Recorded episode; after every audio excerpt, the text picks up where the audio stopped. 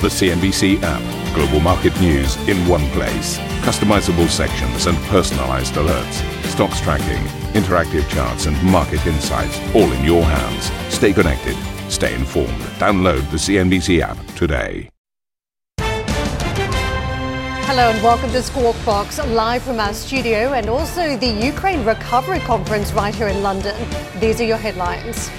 A weeks-long rally in U S equities loses steam as investors lock in profits and weigh the interest rate outlook ahead of Fed Chair Jerome Powell's congressional testimony.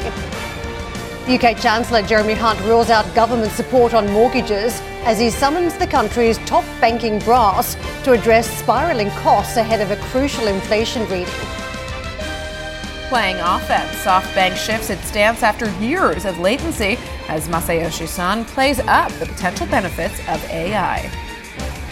You may have thought I haven't been seen in public because I was so embarrassed to have made such losses. Actually, I'm working very hard and I'm very busy, and it's now time to shift into offensive mode. Deutsche Post D H L C E O Tobias Mayer downplays the deglobalization trend, telling C N B C that cutting reliance on China might prove difficult. We don't really see a trend towards deglobalization. That's not the case. The manufacturing value chain in China is so deep and has such capacity that it will be hard to replace even in the coming years.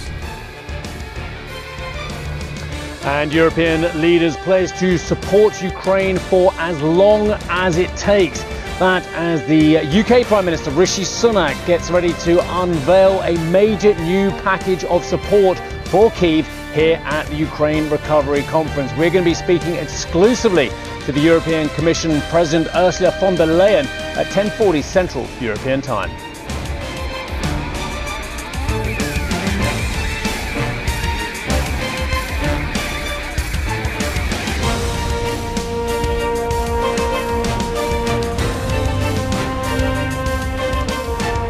It's another big day for the macro watchers, and potentially the markets is still in this bear, uh, this fairly strong bull market actually, and whether it's uh, actually still a bear market in the backdrop. That's been the big debate for investors. We've seen some breadth in recent days, but uh, the market's still looking for some direction, and they're hoping that Fed Chair Jerome Powell will offer that as he's set to begin two days of testimony.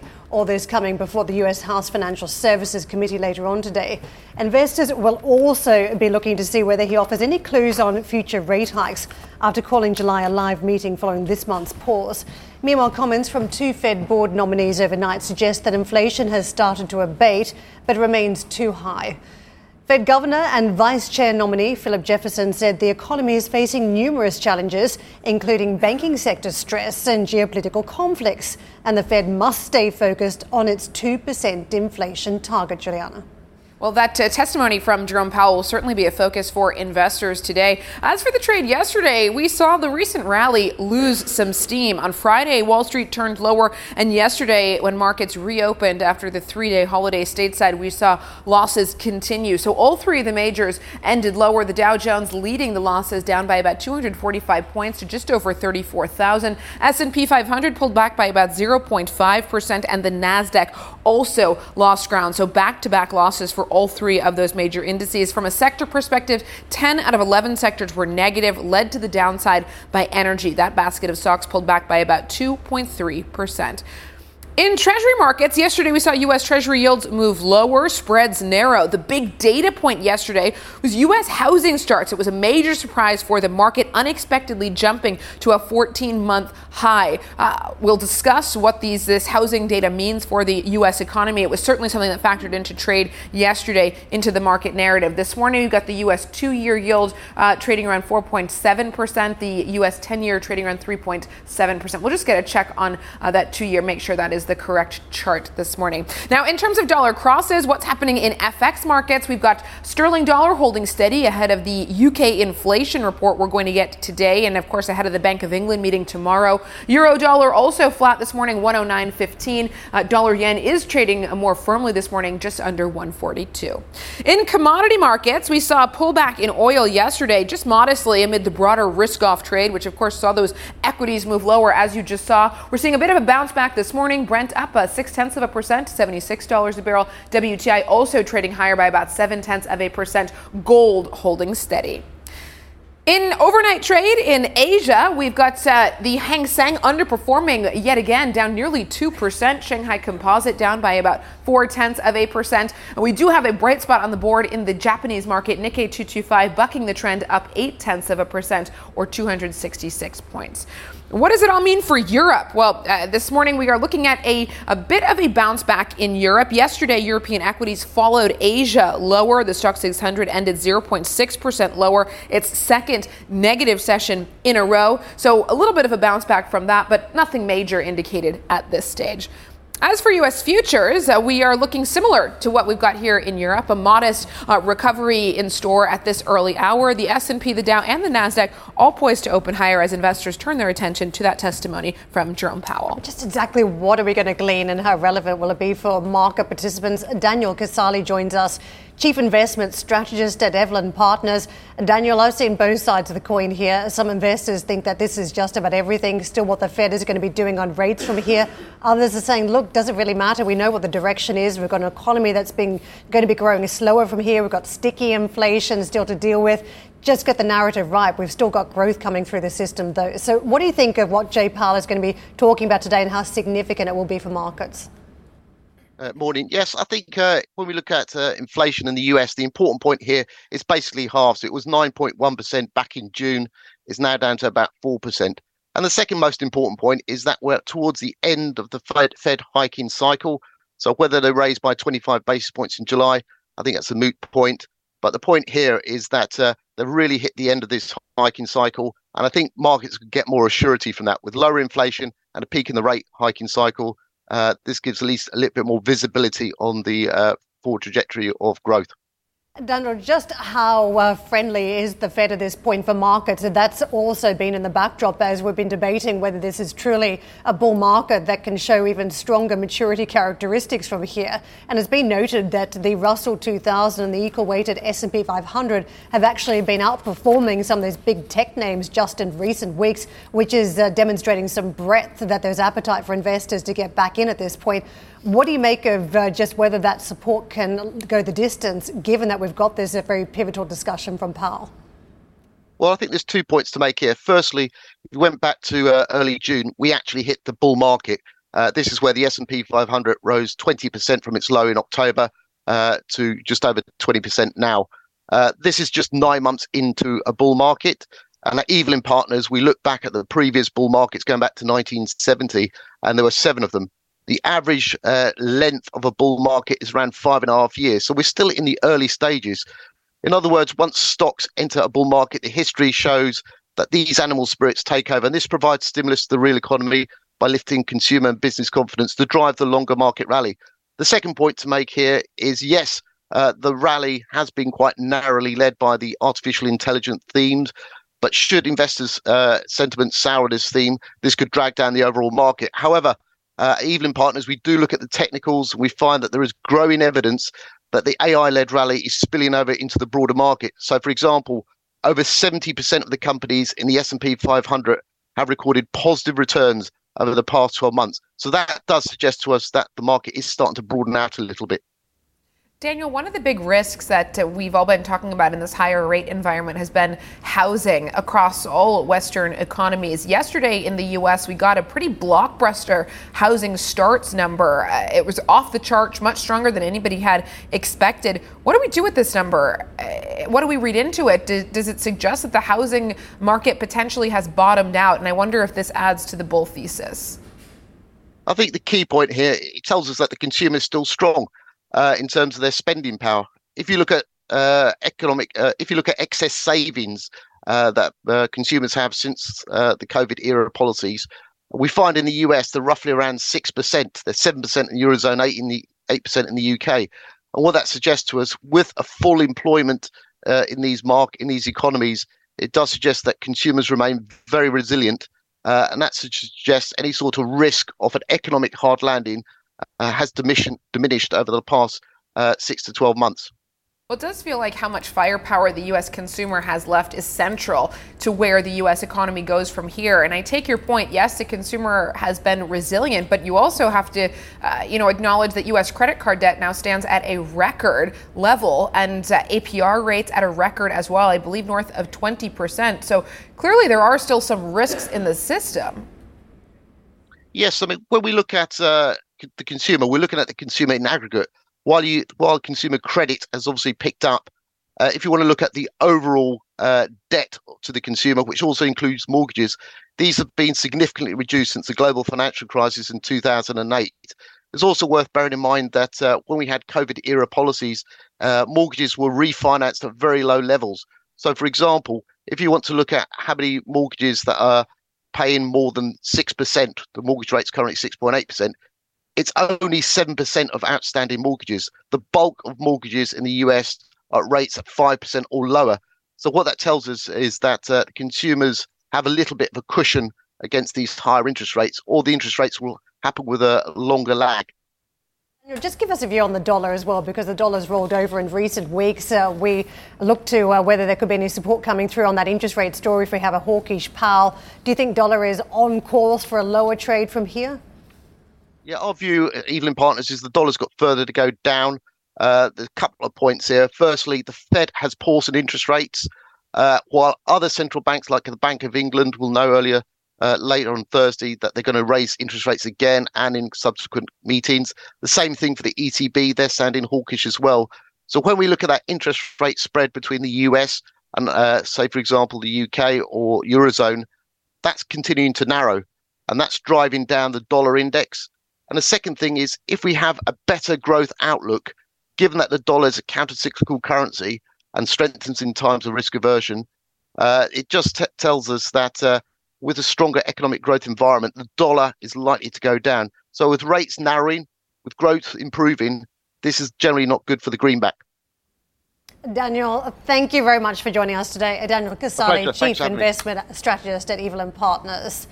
Uh, let's move on uh, for, I think we're going to take a quick look at gilts too in, in a moment, and also what we're going to see on the U K market this week. It's a big one. It's a, certainly a big one, and it's all going to kick off this afternoon. We've got U K inflation, but first let's bring you a story that's come through over the last twenty-four hours. U K Chancellor Jeremy Hunt has ruled out providing significant government aid for homeowners struggling with soaring mortgage costs, but will reportedly meet with major banks on Friday to discuss the issue. The government fears offering mortgage relief schemes could prolong inflationary pressures and instead is calling on lenders to offer more support. On Monday, the cost of a two-year fixed-rate mortgage in Britain rose above six percent for the first time since December, while one Conservative M P warned a mortgage bomb is about to go off.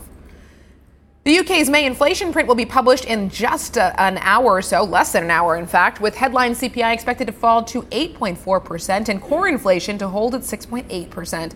Investor attention will then turn to the Bank of England, which is expected to raise rates by thir- on Thursday by another twenty-five basis points to four point seven five percent, the highest level since two thousand eight. Let's take another quick check on gilts at this point after that sort of language, and you can imagine what that is doing. Mortgage bomb. I mean, it's hardly uh, rational. National language, is it? It is telling you about something explosive coming to the mortgage market.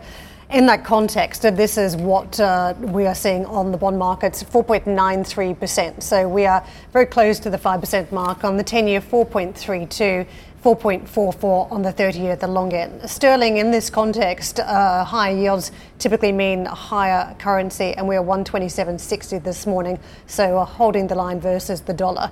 And a look at the F T S E, there can be an inverse correlation at times between strength in sterling and how the F T S E performs. We're seven five six nine, so you can see we're off the highs that we've had in recent uh, months and back below the seven thousand six hundred point mark. But is that really a sterling story, or is it around the resources? The cyclical side would be one of the points I would make here. In terms of what we've got going on, uh, the language is fierce, and I think uh, the media, the, the broader media has been all over this story because the impact on Main Street, and there are a lot of phrases here that we talk about, the lag effect of monetary policy. This is what we're talking about. The lag effect is that people didn't feel the interest rate hikes that we've had because they were sitting on fixed mortgages. In elements, there had been inflation, they've been feeling that heat, but they haven't felt the, the weight of monetary policy because there's been a buffer, and that has just been time. Now, time has meant that some of those fixed rate mortgages roll over, so the full weight of the monetary policy will hit various quarters of the economy.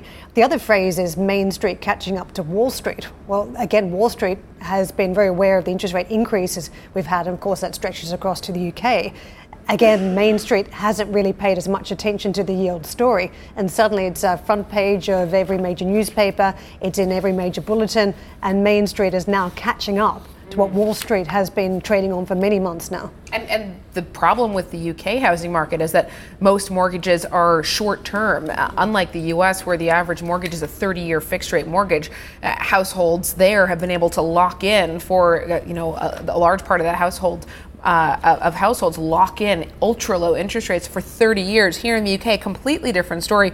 And in terms of the scale of the problem, to come back to your, you know, your opening comment about the language that, that a mortgage bomb is about to explode. Over one million households face higher mortgage payments when they come off fixed term mortgages by the end of the year, and remortgaging costs next year, we could see them rise by two thousand nine hundred pounds average in annual payments. That's a huge increase for an average household. If you've got a tight labour market still, doesn't that put pressure back on employers? Because if people are feeling the squeeze, the first thing they're going to do in a tight labour market is come back to their employer and say, can I have another pay rise, please? And as we talk about a wage price spiral, you've got to say, does that end unless the, the tight labour market gets corrected from here? And one of the other points I just wanted to bring into the, the conversation was around the lag effect. And obviously, when it comes to the U K, because of the tight labour market, some supply chain issues, which some commentators still put down to Brexit, that this challenge around sticky inflation is a little bit harder than elsewhere. Uh, I was looking at uh, some comments from the Japanese this morning, and they were giving us a timeline on when they think prices will start to turn. And one member was talking about the impact of falling raw material prices on C P I will appear with a lag of about nine months, and saying likely to appear in the C P I data from July onwards. Uh, so I think this is fascinating as we still look for other effects here around the lag, not just on the mortgage side having that impact on demand, but on some of the other inputs in the supply chain. Could that start to alleviate? Obviously, the wholesale energy price story is starting to abate too, but the commodity side, that'll be interesting to see how that shows up in supply mm. chains. Well, coming back to your comment about um, this, you know, this dynamic where households facing higher mortgage costs will go to their employers and ask for higher wages. That's exactly what uh, policymakers are trying to prevent from happening. So what are the options? Options. That's where this story around Jeremy Hunt comes into play. Uh, do you play with the mortgage side of things? And is that where the fiscal authorities can come in? Is it Are we going to see intervention from the government to try to help support households on the mortgage side of things to prevent them from going to their employers, people go, from going to their employers and asking for higher wages? But the problem there is if you provide support, outright support, then you could be fueling the inflation beast. This goes very much in line with the narrative we've had around what do you do in terms of monetary policy? Do you have a recession? Or do you, in fact, try and avoid it at all costs? And that's, of course, where central banks have been for many years. Let's try and skirt around any of that pain, that, that fall in economic performance. But again, do people need to have, unfortunately, the harsh lesson that if you commit to fairly large amounts of credit, that conditions can change on the ground? Is it one of those situations where the hand-holding actually encourages worse behaviour down the track? And do we need a shakeout of the system we've been talking about in terms of zombie banks, zombie companies? But same story with consumers now. And it is a very harsh conversation to have. But if we get through this crisis, there's hand-holding. The banks also have been uh, encouraged to speak to some of their um, customers as well. What happens next time? Do we see more and more credit than taken out, unaffordable credit? Because somebody will always be there to bail us out, whether that's the government, whether it's central banks, or whether it's the bankers themselves. Moral hazard on the table once again as a risk. Coming up on the show, from computer chips to comic strips, SoftBank's Masayoshi Son is on the offensive after a bullish performance at the firm's A G M. We'll discuss. And as we go to break, today is the longest day of the year for the Northern Hemisphere. We leave you with some pictures from summer solstice celebrations at Stonehenge here in the U K.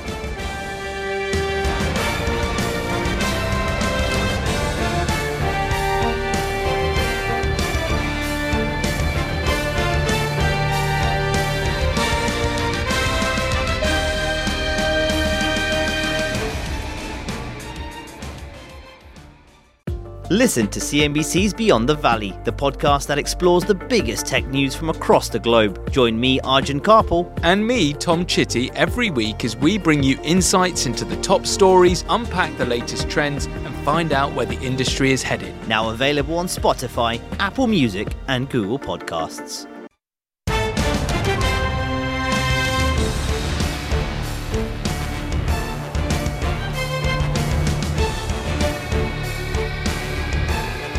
Welcome back to Squawk Box. E U Competition Commissioner Margrethe Vestager is in the running for the top job at the European Investment Bank.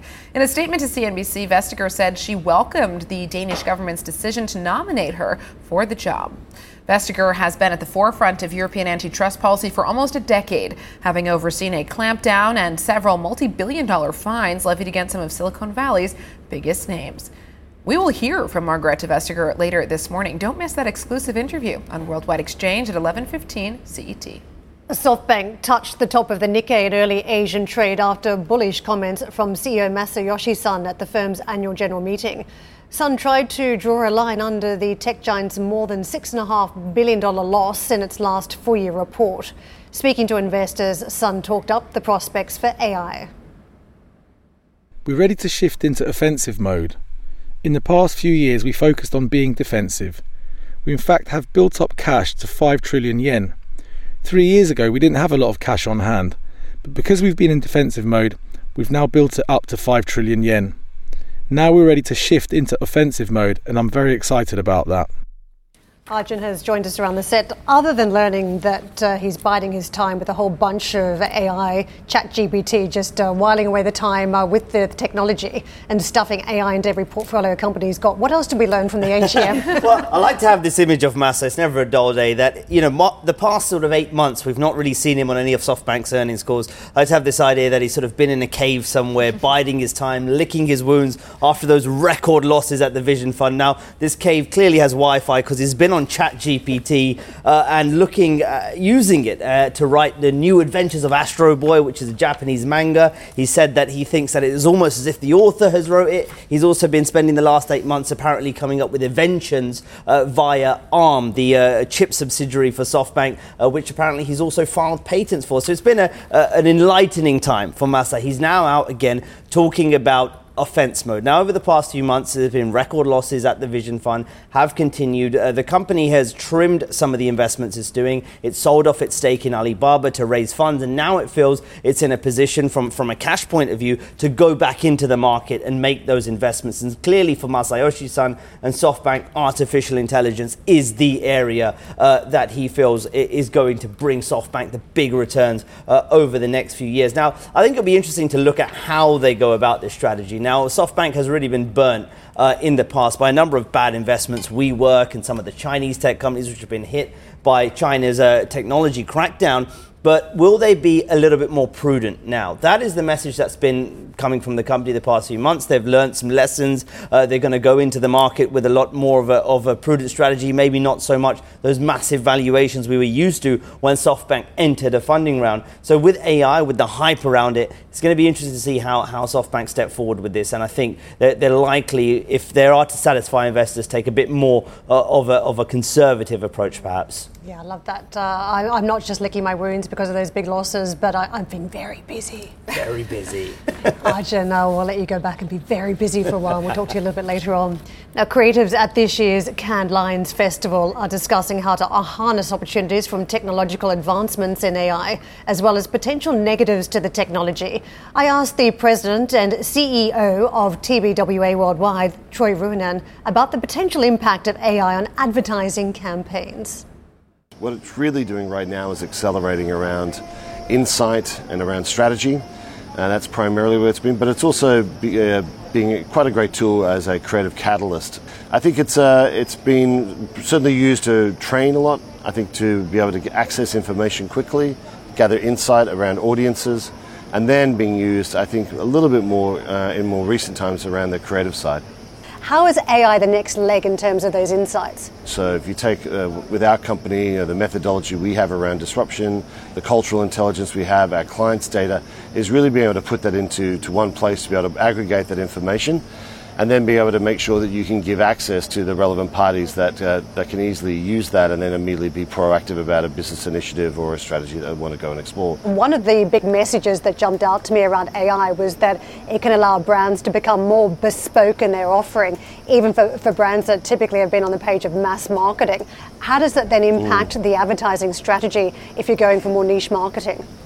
Yeah, I'm not I'm not one hundred percent sure about that, to be honest with you. I mean, I, I, if I have any concerns, I think it's going to be that we'll get to more places in a sea of sameness, you know, when we get down to the creative side of things. So you're saying that you worry that A I has the potential to make the advertising industry lazy?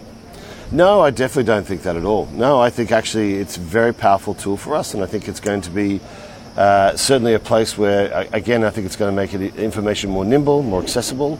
And I think it's going to provide, you know, much more of an aggregated insight. So I, I think the reverse, quite frankly. Global president of Mars Wrigley, Andrew Clark, told C N B C more caution is needed in the global adoption of A I. I think on A I uh, specifically, I, I would see this as an opportunity. Of course, we need to be careful. We've been using A I for, for many years in our business, all the way through our value chain, back to our farmers and helping us to look at pest and disease for cocoa, into our factories where we've been using digital twins, all the way through to obviously the consumer, and you're seeing a lot more of that this week with media and creative coming together. But I think generative A I brings another uh, cautionary note as well. I would again look at this from a positive point of view. How can it help us to be more creative? How can it help us to reach consumers in new and different ways? But we're all learning, and I think my My advice would be don't delegate this, really take responsibility for it yourself as a, as a leader uh, and, and make a difference and connect with consumers in, in new and exciting ways. Thank you for listening to Squawk Box Europe Express. For more market-moving news, you can head to C N B C dot com. Or join us again on this show with Jeff Cutmore, Steve Sedgwick and Karen Cho, weekdays on C N B C.